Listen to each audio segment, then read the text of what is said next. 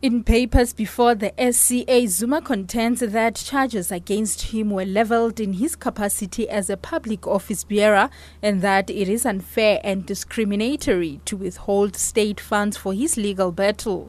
The criminal charges against him include racketeering, corruption, money laundering, and 12 charges of fraud. The charges emanate from the country's arms deal in the 1990s. Zuma is alleged to have received bribes in return for providing political protection to one of the winning bidders, French company Thales. The criminal case has now cost the state more than 16 million rand.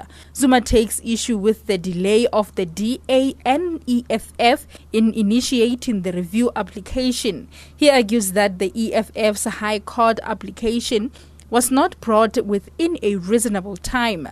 The former president submits that EFF leader Julius Malema should have known about the decision to fund private legal costs from at least 2008, and that although the EFF was founded in 2013, the party could have questioned the decision soon after. The EFF responded, saying Zuma had manipulated the system relating to his legal fees. Legal expert Skonyela Muikezi.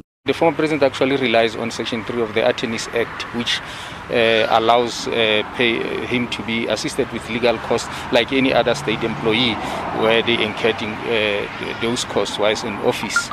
Uh, so that is the, the court rule that he should be uh, he should pay the, his costs.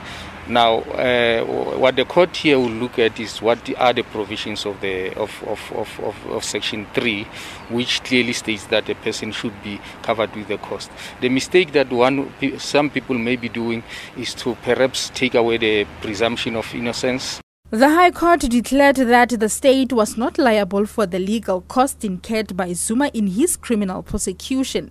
The court also set aside the decision by the presidency and the state attorney for the state to cover those costs. Legal expert Machini.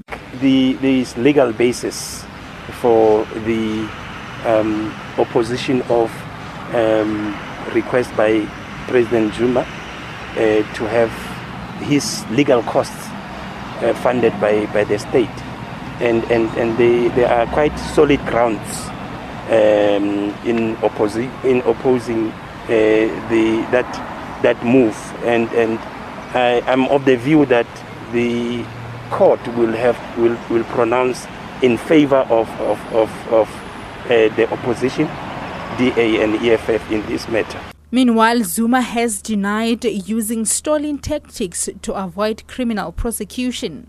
I'm Masiteng in Bloemfontein.